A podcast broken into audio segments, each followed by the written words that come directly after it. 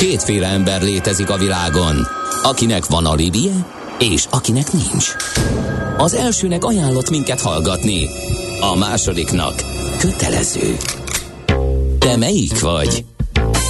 Millás reggeli, a 90.9 Jazzy Rádió gazdasági mapetsója. Ez nem animi, ez tény.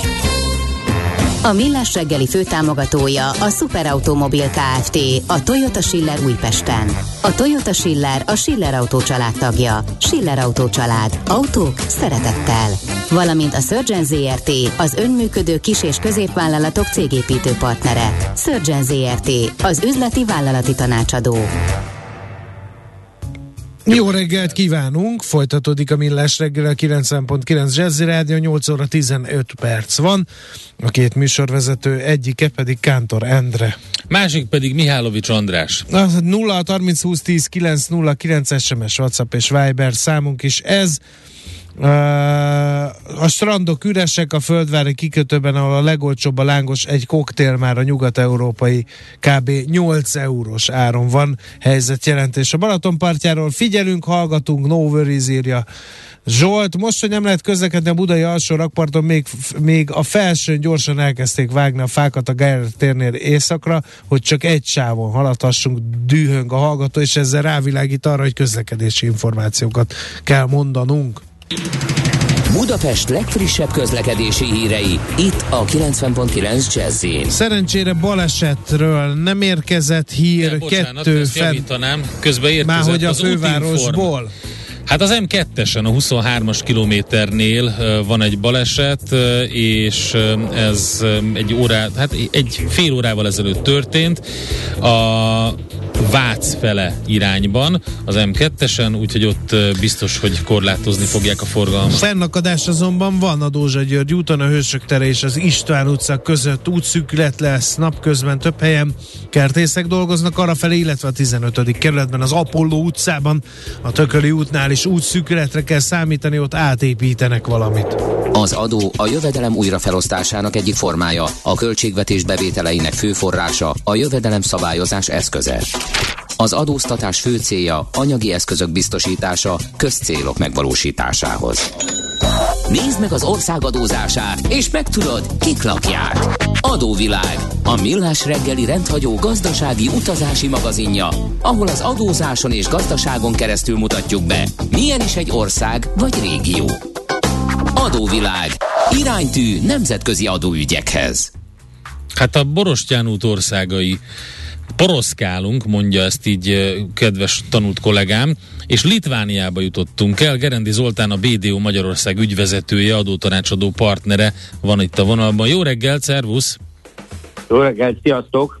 Így van, hát Észország, Lettország után e, Litvánia következik. Litvánia e, a három balti állam közül a legnagyobb, 2,8 millió lakosa van és 65 ezer négyzetkilométer, tehát Magyarországnak durván a kétharmada. Ő, ő a legdélebbi ország, északról Lettország, keletről Belorusszia, nyugat, délnyugatról Lengyelország, és nyugatról Oroszország a Kaliningrádi hát ilyen enklávén keresztül, illetve a Balti tenger határos. Uh-huh. Most gyakorlatilag ez a helyzet, ez a déli helyzete sok minden eltérésnek is a, a, az oka. Ő, ők történelmileg, hogyha röviden végigfutunk a történelme, ugye Borostyán út, ők is a Borostyán kereskedelemben részt vettek, de ők gyakorlatilag egy önálló királysággal rendelkeztek már a 13. századtól, ami aztán egészen egy nagy fejedelemség lett a 16. századig, aztán lengyel-litván közös, közös országás is volt a, majdnem a 18. század végéig, és onnan jött az a fajta hát fajta mozgás, amit, amit a többi országnál is láttunk, aminek a csúcsa a második világháború volt, ahol, de, ahol először a németek, majd aztán utána az oroszok eh, foglalták el, és így aztán 1944-től 90-ig gyakorlatilag orosz, eh, orosz felügyelet alatt, vagy orosz felhatóság alatt voltak. Ugye a Szovjetunió részében volt ez, ez az ország, és 1990-ben a Szovjetunió felbomlásával vált függetlenné. 2004-ben lépett be az EU-ba, és 2015-től már van eurójuk. Tehát ez a, az ő rövid történelmük. Most földrajzilag sok különbség nincsen, de a gyakorlatban viszont nem csak méretem egyéb nagy különbségek vannak, ami talán a, a, a, az ország gazdasági helyzetét jobban jellemzi, és az erőforrásait az az, hogy ez az első olyan balti állam, amelyik energiafüggetlen Oroszországtól, tehát ők tökéletesen leváltak Oroszországról. Egy hatalmas cseppfolyós gázterminált építettek a balti tenger partján, és ez ma már de gyakorlatilag teljes függetlenséget biztosít. Ők sokszor bekerülnek egyébként a, az orosz kereskedelem és gazdaság kapcsán ugye a, a hírekben.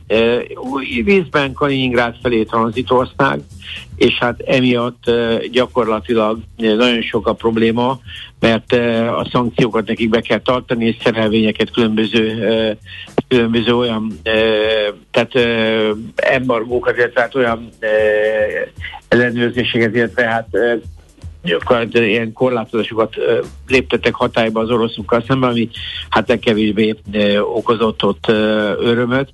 De a Kaliningrád azért érdekes egyébként az oroszoknak, mert egy teljesen speciális övezet, és egy e, ugye Lengyelország és Litvánia közé beékelődött területről van szó, ami egy volt Königsberg néven e, létezett, és hát a második világháború óta ez szintén orosz terület, és nem csak katona, tehát nem csak katonai szempontból van jelentősége, hanem gazdasági is. Ez egy vámszabad terület, ha így nézzük, és ezért rengeteg olyan gyártás és rengeteg olyan külföldi befektetés érkezett ide, amelyeknek az alapanyag ellátása Oroszországból érkezik. Tehát itt a vonatoknak a megállítása, amit Litvániától elvárt az EU, annak a tényleges megállítása az a, az a Kaliningrádi körzetnek egy nagyon nagy csapás. Kaliningrádot egyébként az oroszok volt időben, még időben ő a saját kis Szingapúrjuknak tekintették, tehát mm. olyan szempontból egy, egy, egy prosperáló terület lenne.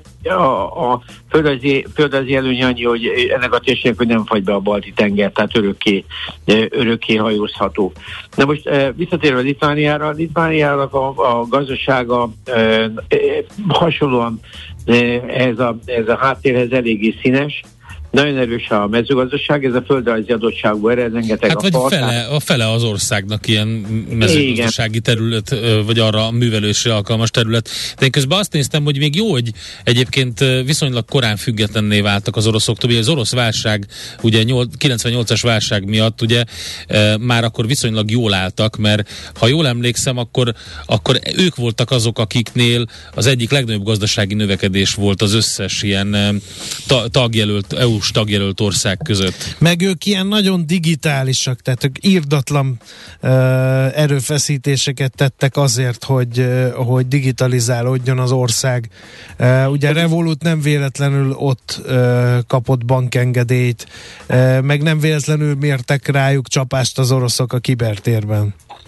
Igen, hát mind a, ez mind a három a balti országra jellemző, uh-huh. tehát gyakorlatilag ez a, ennek a régiónak ez egy, ez egy sajátossága, de, de Litvánia egy nagyon erős fordulatot hajtott végre, tehát ma már, ma már nem Oroszország a legerősebb külkereskedelmi partnerük, hanem úgy tudom az EU, de, de az oroszok is még azért 20% alatt jelen vannak, Uh, őnekik ez egy nagyon komoly forduló, fordulópont volt. Az oroszok telepítettek ide e, különböző gépgyártást, vegyipart, ami a mai napig működik, tehát a, a, e, és egyébként a, a PKN Orlen, amelyik a legnagyobb vegyipari, illetve olajipari cégük is e, ugyan a privatizáció után a lengyelekhez kerül, de, de, de orosz gyökereken nőtt fel. Tehát azért azt, azt kell látni, hogy ilyen szempontból a, a, a, az, ez az átállás, amiről beszéltek, ez nagyon sikeresen történt meg, de ez egy, én úgy gondolom, hogy előremenekülés volt nekik, és aminek talán az áró lépése az energiafüggetlenség, ami szerintem egy halatlanul nagy dolog. Annak ellenére, hogy van egy kis olajuk, tehát megvan palaolaj is, de összességében az, hogy ők ezt a cseppfolyós gázt, a, azt nem most pont az Egyesült Államokból importálják, de hogy ők ezt fogadni tudják, és teljesen le tudnak válni az orosz ellátáshoz, egy óriási dolog. Egyébként érdekes, a fővárosuk Vilnius az pont egyébként a belorusz határ felé fekszik, tehát nem is a, a tengeri oldalon van, de ettől függetlenül az ország ilyen szempontból katonailag biztos, hogy nyomás alatt lenne, ha nem lenne meg ez a fajta mm. gazdasági függetlensége. Egyébként a három ország nagyon sok szempontból eh, hasonlít, de mégis eltérő. Tehát itt eh, Litvániánál azt kell tudni, hogy a, ha átugrunk a litván adórendszerre, hogy, eh, hogy nem sok köze van a, a, az észt és a lett adórendszerhez, hanem sokkal inkább egy ilyen külön utas, mértékében kedvező, modelljében pedig nem olyan kedvező. Tehát mértékében 15% például a társasági adója, de őnáluk már van társasági adó akkor is, ha nincs osztalékfizetés, még például Litvániánál, tehát Észországnál és Lettországnál ez nincsen. Tehát amikor a három ország verseng, mert ez a három ország elég erősen verseng, akkor gyakorlatilag el, ők azt mondják, hogy a, a 15 lehet, hogy jó, de a, a litván adórendszer a legkedvezőtlenebb. Tehát gyakorlatilag az észtek és a letteknél ez, ez, ez, ez sokkal, sokkal jobb. Mások egyébként, tehát egy csomó, csomó különbség van. Ez a három ország egyébként rendszeresen közé tesz különböző ilyen elemzéseket egymáshoz képest is. Tehát érdekes ez a rivalizálása, hogy ezek az országok így, így működnek. Most az, az áfájuk az 21 százalék, ott a nagy különbség nincsen, és a személyadó jövedelmük is 20 százalék. Tehát ők is ebben a 20%-osban mozognak, tehát amiről beszéltünk, a északra és és 20% a társasági adó, de az csak akkor van, ha osztalékfizetés van, míg a litvánoknál 15, de az osztalékfizetés az ugyanúgy adózik forrásadóval. Tehát ez a litván modell. Ennek ellenére Litvánia egyébként ugyanúgy, mint az egész Baltikum kedvelt befektetői célpont egyrészt a bérek miatt, a GDP-jük is egyébként nagyon hasonló a magyarhoz, tehát viszonylag jól összemérhető, lehet, hogy talán az euró miatt, de, de viszonylag ez a terület egy szerintem gazdaságilag egy érdekes terület. Ennek, ennek egy része volt a technológia, amit is mondtatok, ami szintén részben egy ilyen történelmi adottságuk, illetve nagyon erősen rádolgoztak, és szerintem ez, ez meghozta a gyümölcsét.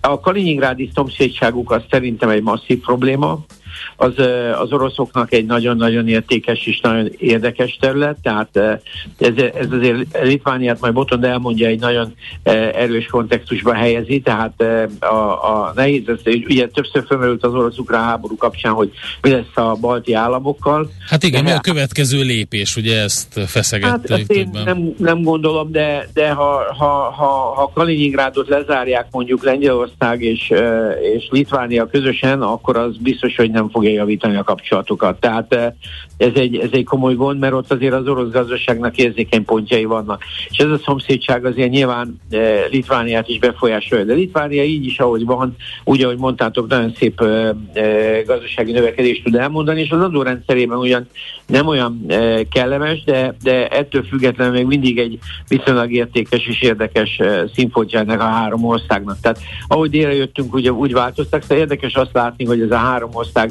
annak én, hogy mi egységesen kezeljük, mennyire eltérő. Tehát a uh-huh. részeknél beszéltünk arról, hogy ők gyakorlatilag finnek, vagy a finnugor világhoz tartoznak, a lettek és a litvánok azok már egy különbözőek, de, de a Lettország is más. Egyébként, amikor legutoljára beszéltünk Lettországról specifikációban, sajnos elfejtettem mondani, hogy a letteknél ugye a bankrendszer nagyon fejlett, és benne is voltak jó egy pár orosz pénzmosási botrányba, tehát hogy a három ország között ez a feladat megosztás teljesen eltérő. De mégis, de, mégis mindegyik meg tudta a saját arcát teremteni, ami szerintem nagyon-nagyon jó ennél a méretnél. De egy biztos, hogy azért ők e, nem egy könnyű környezetben Igen. vannak, és hatalmas erőforrásokkal nem rendelkeznek, tehát a feldolgozóipar, a gyógyszeripar és így tovább azért ezek, ezek, ezek a dolgok, biotech cégek, ezek, e, ezek a jellemzői ennek a területnek. Oké, okay. Köszönjük no, szépen, hát Zoli, akkor, most jön majd, majd Lettország, vagy, vagy Litván mindennapokról, bel- és külpolitikáról. Igen. Okay. Arra rá fogunk kérdezni a Kaliningrádi enklávéra. Köszönjük Helyen. szépen! További jó munkát, szervusz! Sziasztok! Gerendi Zoltánnal a BDO Magyarország ügyvezetőjével, adótanácsadó partnerével beszélgettünk. Célországunk a Borostyán út országai között Litvánia. Folytatódik az adóvilág, a millás reggeli rendhagyó gazdasági utazási magazinja. Nézd meg egy ország adózását, és megtudod, kik lakják. Adóvilág. Iránytű nemzetközi adóügyekhez. No, a vonal túlsó végén Feledi Botond külpolitikai szakértő, akivel hát Litvániáról beszélünk, a litván mindennapokról, kül- és belpolitikáról, de valami azt ö, súgja, hogy a, ez gyakran egybe mosódik, mert ha ránézünk a térképre, akkor ott vannak az orosz medve szájában, rögtön két felől ö, is a litvánok, úgyhogy nem egy könnyű ö, helyzetben vannak. Jó reggelt, szervusz!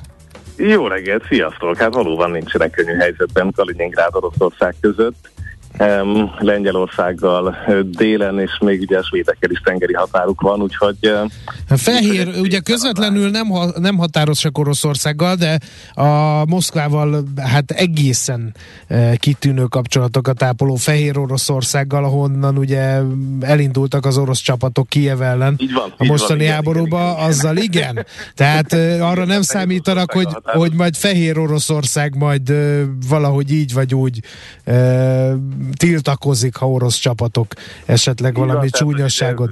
Vilnius szempontjából tényleg a fehér orosz-orosz együttműködés az, az gyakorlatilag hasonló veszélyességi fokot mutat. Ugye nem véletlen, mert ezt az úgynevezett Astraveci atomerőművet, ami a fehér oroszoknak egy Vilniustól alig 100 kilométerre épülő orosz technológiájú atomerőműve, hát ezt gyakorlatilag részben orosz katonai lerakatnak is használják, hiszen meg kell védeni az atomerőművet, és ebben már orosz fegyveresek is közreműködtek, tehát itt, itt ezek valóban egybemosódnak. És egy dolgot ne felejtsünk el, ezt a lelkemre kötötték az ismerősem, a Szuvalki folyosót, ami Így ugye Kaliningrádot összeköti Fehér Oroszországgal, és hát ugye a legújabb diplomáciai botrány is pont emiatt robbant ki, mert hogy azt mondták a, a litvánok, hogy ők komolyan veszik a nemzetközi szankciókat, és nem engedik át az orosz termékeket Kaliningrádba. Erre meg az oroszok ráncolták össze a szemöldöküket, hogy köhög a bolha. Igen, így van, tehát ugye született egy értelmezése az uniós szankcióknak Vilniusban, és ez azt eredményezte, hogy építőanyagokat és néhány terméket, amit ők a szankciós listáról kiolvasni vélnek, ezeket nem engedik át Kaliningrádba, tehát van, ami átmegy, van, ami nem megy át, Ettől függetlenül már az orosz szóvivő, Putyin szóvivője, illetve többen is a vezetésből jelezték, hogy hát nagyon-nagyon kemény szankciókra számíthatnak, hogyha és válaszlépésekre, hogyha nem fogják hátengedni Kaliningrádba ezeket a szállítmányokat. Majd az Európai Bizottság volt az, aki egyébként azt mondta, hogy rosszul értelmezik az ő európai iránymutatásait, illetve az Európai Tanács által elfogadott szankciókat. Tehát itt egyébként van egy Brüsszel-Vilnius vita is. Ugye ez egy klasszikus, klasszikus diplomáciai megoldás arra a balti államok részéről, hogy egy picit előrébb tolják a vonakodó nyugati szövetségeseket abban, hogy, hogy pontosabban hogy is kellene eljárni. Tehát ahol van értelmezési lehetőség, ott ők ezt mindig szigorúbban fogják értelmezni, míg ugye a Berlin-Párizs tengely pedig ezeket mindig igyekszik egy kicsit kevésbé szigorúan értelmezni. Tehát itt ez ennek a legékesebb példája, hogy, hogy pontosan hogy is kell lejárni ilyen esetben. Úgyhogy, úgyhogy itt könnyen lehet, végül most a legutóbbi 24-48 órában abban az irányba kanyarodik, hogy speciális átszállítási transferengedélyt kaphatnak ezek a termékek, uh, tehát valószínűleg itt egy picit deeszkalál uh, az uniós Vilniuszi gépezet. Na, és ez jutott nekem eszembe, hogy ezt megkérdezem tőled, hogy egy ennyire a világpolitika gyújtópontjában lévő ennyire kis országnak még van belpolitikája, vagy itt a nyomás miatt mindenki egyetért Litvánián belül mindenben? Mm, hát, nem, gyönyörű belpolitikája van, tehát ahogy ezt itt végignéztük az előző balti országokban, itt, itt is egyébként egy hárompárti koalíció van, az államfő, akit közvetlenül választanak, ő egyébként azt, akit végül megvert az elnök választáson 2019-ben um, um, azt a szemét választottak, és meg a parlament uh, miniszterelnöknek. Uh, tehát van egy dinamikus belpolitika, viszont hozzá kell tenni, hogy például az egyik legnagyobb véleménykülönbség. Uh, itt hát mondjuk, hogy a, a két pártömb, vagy jelenleg az elnök és a miniszterelnök között az például Kínának a megítélésében egészen pontosan a Tajvanhoz való viszonyban van. No csak. Eh, tehát ilyeneket is lehet találni, úgyhogy tényleg minél eh, kisebb az ország, és minél inkább vallja be a politikai elit, hogy mennyire függ külső viszonyoktól, ezek nyilván annál kevésbé lesznek elválaszthatóak. Ugye Litvánia arról lett híres itt az elmúlt fél évben, hogy eh, Ugye tudjuk, hogy Tajvan, mint az egy Kína politika áldozata, tehát a legtöbb európai ország egy Kínát ismer el, ezért Tajvan nem tajvani nagykövetségeket, mint hanem tajpei képviseleteket, minden fővárosnak az irodáját. Tehát ez lett a diplomáciai megoldás. Na most ez lett az első európai ország Vilniusban a képviselet, ahol nem Tajpej, hanem végül Tajvan nevet adtak neki. Tehát itt kizárólag egyetlen egy szóról beszélgetünk, de ez Peking számára, a kínai kommunista párt számára egy olyan szimbolikus lépés, ami miatt brutális szankciókat, eh, nem hivatalos szankciókat, hanem politikailag érezhető szankciókat kezdett el bevetni. Tehát kereskedelmi nyomásgyakorlás, végül még a német cégekre is nyomásgyakorlás, hogy a eh, litvánokkal szemben egy picit visszavegyenek, tehát egy, egy nagyon komoly um, politikai hadjárat indult el. Az egyébként hát tényleg 60 valahány négyzetkiló, 1000 négyzetkilométeres országgal szemben. Szerencséjük az volt, hogy a kínai kereskedelmi mérlegük nagyon-nagyon piciket, tehát pár száz millió dollárról beszélgetünk, e, és ezt meg is próbálta e, Tajvan egy, egyensúlyozni. Tehát e, egy nagyon komoly befektetés ösztönző programot indítottak el, látható eh, nagyságrendben, tehát itt komoly dollár mennyiségek mozdultak meg, még az amerikai Exim Bank is végül beszállt ebbe a csatába, mondván, hogy a Kína ellenes európai országokat ők majd megsegítik, úgyhogy még egy 600 milliós export hitel megállapodást is a washingtoniak oda nyújtottak, tehát egyébként sokszorosát annak, amit aztán kereskedelemben egykor a kínaiakkal megkockáztattak. Úgyhogy eh, tehát egy ilyen vita alakult ki, amiben az elnök azt mondta, hogy azért szerinte ez már túlzás volt, a miniszterelnök pedig ment tovább ezen a vonalon, úgyhogy ilyen, ilyen veszekedések és viták vannak, de egyébként tényleg hát egy nagyon komoly 2050-ig tartó stratégiája van az országnak, a kormányprogramokat számolják, ha jól emlékszem, most a 18-nál tartanak, és ezekben nagyon különböző, de értelmesen megfogalmazott célok mentén haladnak, amivel hát a politikai elit igyekszik elszámolni. Nem tudom, hogy ez ismerőse a hallgatóknak.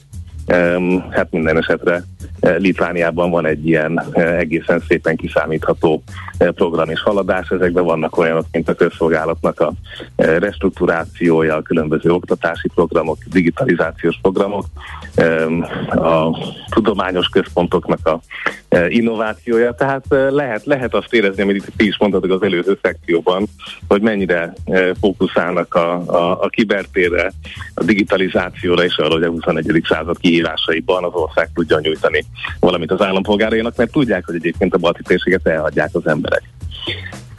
És ennek ugye a másik lába az, amit a, a szóval kiszorossal kapcsolatban lehet érezni. Ez magyar hallgatóként szerintem nagyon nehéz átéreznünk, de itt tényleg egy 70 kilométeres földnyelvről van szó, amit ha az oroszok egyébként Fehér Oroszországon keresztül el tudnak foglalni, akkor a három balti ország szárazföldi összekötetése megszűnik. Az Európai Unióval és a NATO tagországokkal. Tehát hát akkor kezdődik, sokan apostrofálják ezt a Szuvalki folyosót a NATO-nak a Achilles sarkának, hiszen így aztán tényleg le lehet, és mind a három balti államot egy viszonylag rövid hadművelettel választani Európáról. Igen, igen, tehát hogy ez egy, ez egy nagyon-nagyon-nagyon érzékeny terület, ezzel mindenki, mind a két fél tisztában van, ez már 2016-ban a NATO emelt az itteni létszámokon. Egyébként magában a szorosban nincsen elképesztő nagy állomásosztatás, itt mondjuk vannak látványos hadgyakorlatok, nem olyan régen egy nagy nyugati lapnak az újságíró tudósítója végigjárta a területet, és nem nagyon látott extra határmozgást, vagy védekezési építkezéseket, védelmi építkezéseket. Tehát nincs arról szó, hogy ez egy elképesztően militarizált szoros lenne, viszont mindenki tisztában van azzal, hogy ha kell, akkor meg kell tudni mozdulni. Egyébként Kaliningrád miért ilyen fontos az oroszoknak? Mi van ott? A tengeri összekötetésen kívül ugye nem befagyó balti tengeri kikötő Kaliningrád. Hát Kaliningrád beceneve ugye az elsüllyeszthetetlen uh, repülőgép hordozó anyahajója az oroszoknak. Aha. Tehát ez, ez gyakorlatilag egy, egy hipermilitarizált vezet, ahol Iskander rakéták vannak, amikre adott esetben ugye atomrobbanó töltet is szerelhető. Tehát ez, ez egy előre tolt. Egyben a 90-es években az volt az elképzelés, de hát ezt ugye azt hiszem észrevettük volna, ha sikerül, hogy ez lesz majd az Oroszország Hongkongja Európa közepén. Különböző befektetés ösztönző programok is voltak, hát ezek nem voltak aztán olyan igazán sikeresek, de valóban ez volt a, a várakozás Moszkva részéről, hogy itt úgy gazdaságilag, mint katonailag sikerül kiépíteni egy eh, balti Hongkongot, speciális gazdasági zónákkal minden másra, hát ehhez képest inkább egy uh-huh. ilyen mhm. elrettentő eszközé vált, eh, sok ezer katonával és komoly katonai uh-huh. És tengeri eléréssel. Na de visszatérve Litvániára, ugye ők a bőrükön érezték, már hát nem is csak most, hanem már évtizedekkel korábban, hogy a kiberháború az dúl attól függetlenül, hogy hallgatnak el fegyverek, vagy éppen dörögnek. Őket ugye levágták az internetről nemes egyszerűséggel orosz hackerek, nem is tudom, egy pár évvel ezelőtt, most meg hát nyilván most is egy gyújtópontjában vannak a kiberháborúnak. Így van, így van, így van. Tehát most is az ukrán háború eh, frontjainak eh, egyes eseményei az ő kiberterükben történnek, tehát itt is komolyabb támadások vannak eh, litvániai cégekkel szemben. Legutóbb is volt egy nagyobb, több tízezres adatkivároktatás. Ugye hát ez szinte már a legenyhébb módja, illetve hát az a módja, amiről legalább tudunk, hogy mi történik. Viszont ebben ők is elképesztően felkészültek. Tehát ez, uh-huh. ez azt hiszem a balti államokat megtanította még az Észtország elleni egyik legelső kibertámadás. Hát így már lassan 14 éve, 15 éve, hogy, hogy erre fel kell készülni, és erre azért ők is nagyon keményen rágyúrtak. Tehát ezek a képességeik megvannak, de ilyen szempontból ők a NATO-ban azért mondjuk úgy, hogy méretarányukon messze-messze felül hozzák ezeket a mutatókat és ezeket a képességeket.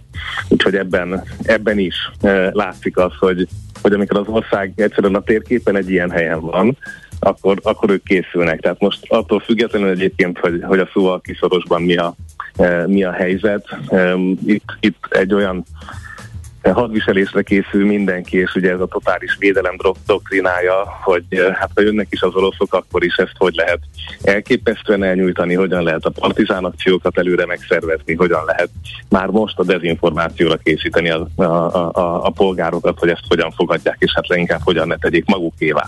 Tehát itt tényleg egy másik mindset van. Tehát ezt, ezt szerintem nehéz így Közép-Európából átérezni, de azért erre gondoljunk, hogy hogy számukra az ukrán háború az egy egy ijesztő mondjuk, dolog. Hogy kevésbé, hát nagyon ijesztő, kevésbé meglepő, és és hát egy ilyen ügye megmondtuk típusú attitűd, amit, amit a társadalom így is reagál, tehát a további felkészülés jegyében mennek tovább.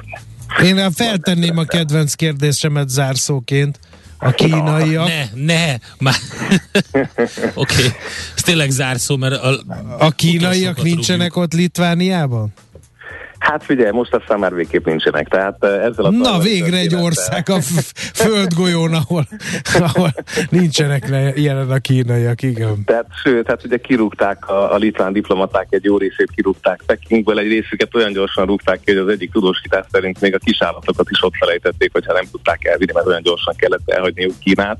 E, tehát gyakorlatilag talán az egyik legrosszabb kínai kapcsolatokkal rendelkező országról beszélünk az egész unión belül, és meglepő módon még az elő előző szlovén kormány volt az, aki mellettük nagyon-nagyon szorosan kiállt. E, és mivel ugye hát itt egy e, intenzív diplomácia korszakát éljük, tényleg Washingtonton is megkapták ezt a támogatást, hogy ebbe a küzdelembe beleálljanak, és azóta is ez így is maradt, úgyhogy a kormányzat ezt kőkeményen komolyan gondolja, tovább is viszi, és hát bele is lettek kényszerítve végül ebbe az álláspontba. Tehát mondhatjuk azt, hogy Európa Ausztráliája, Litvánia a kínai kapcsolatok tekintetében. No, végszónak tökéletes volt. Köszönjük szépen, mielőtt Endre fokozott helyzetbe kerülne. Eh, megköszönjük a mai szakértelmedet, és további munkasikereket kívánunk. Nektek is, hallgatóknak is köszönöm. Szervusz, szia! Feledi Botont külpolitikai szakértővel váltottunk nem is oly néhány szót Litvánia bel- és külpolitikájáról. Adóvilág, a millás reggeli rendhagyó gazdasági utazási magazinja hangzott el, ahol az adózáson és gazdaságon keresztül mutatjuk be, milyen is egy-egy ország vagy régió. Adóvilág, iránytű nemzetközi adóügyekhez. Aranyköpés a millás reggeliben. Mindenre van egy idézetünk. Ez megspórolja az eredeti gondolatokat. De nem mind arany, ami fényli. Lehet kedvező körülmények közt gyémánt is. No, aranyköpés rovatunkba Giorgio Armani olasz divattervezőt fogjuk idézni, lévén, hogy 1934. július 11-én született, tehát ma ünnepli a születésnapját a jeles divattervező.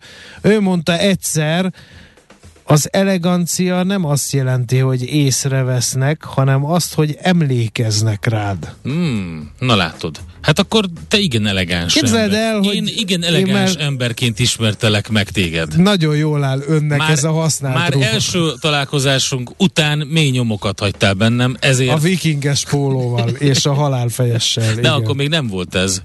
Nem, ez új, de vissza. Képzeld el, hogy már már több hallgatói észrevételt is kaptam, hogy jók a pólóim, tehát akkor, ha Giorgio Armánit lefordítjuk magyarra, akkor én egy igazán elegáns ember vagyok, egyetértek vele Dendre ebben a dologban, de én nem értek egyet igazából, csak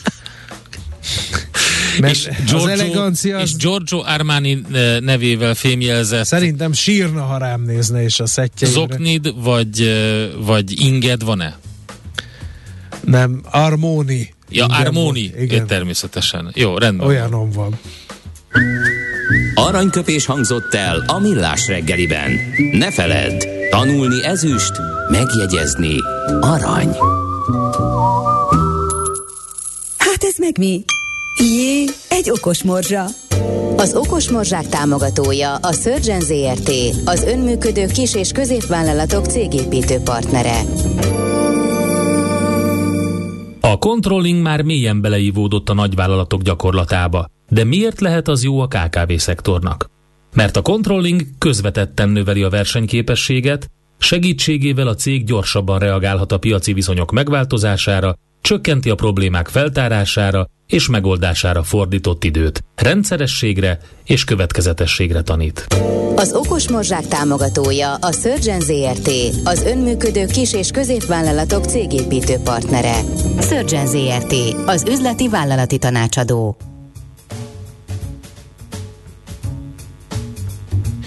Hát akkor azt tudjuk csinálni, hogy eh, beharangozzuk, hogy Mihálovics gazda jön hamarosan, mert hogy savanyú lesz az idei jégkrém. De ezt hogy érted? Tehát a Úgy, hogy, kovászos uborkás jégkrémet fogjuk enni? Bár így érteném, de az innováció Nem. fékeződni fog. Mert? Mert a jégkrém előállítása rendkívül alapanyagigényes, amik ugye drágultak, beszéltünk erről NOP kurovatunkban a sütemény, meg rendkívül energiaigényes, úgyhogy hogy ebből mit fognak a szószoros értelmébe kifőzni idén jégkrém szezon ürügyén, azt majd megbeszéljük. Hát de már így is megduplázódott az ára igen, a igen. jégkrémnek. Egyre kisebb a gombóc. Egyre, ugye? Egyre, a Magnum egyre, Original. Az a, a, a, Magnum az a fagyi, igen. és a Magnum Mini. Az más. Most már a Magnum Mini a standard, és a Super Mini lett az új Mini. Igen.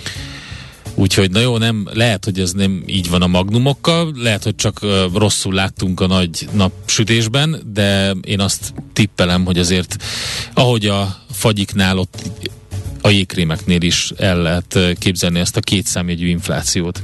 Jó, erről beszélgetünk Mijálovics gazda rovatunkban, majd Schmidt-Andi hírei után. Műsorunkban termék megjelenítést hallhattak. Nézz is! Ne csak hallgass! millásreggeli.hu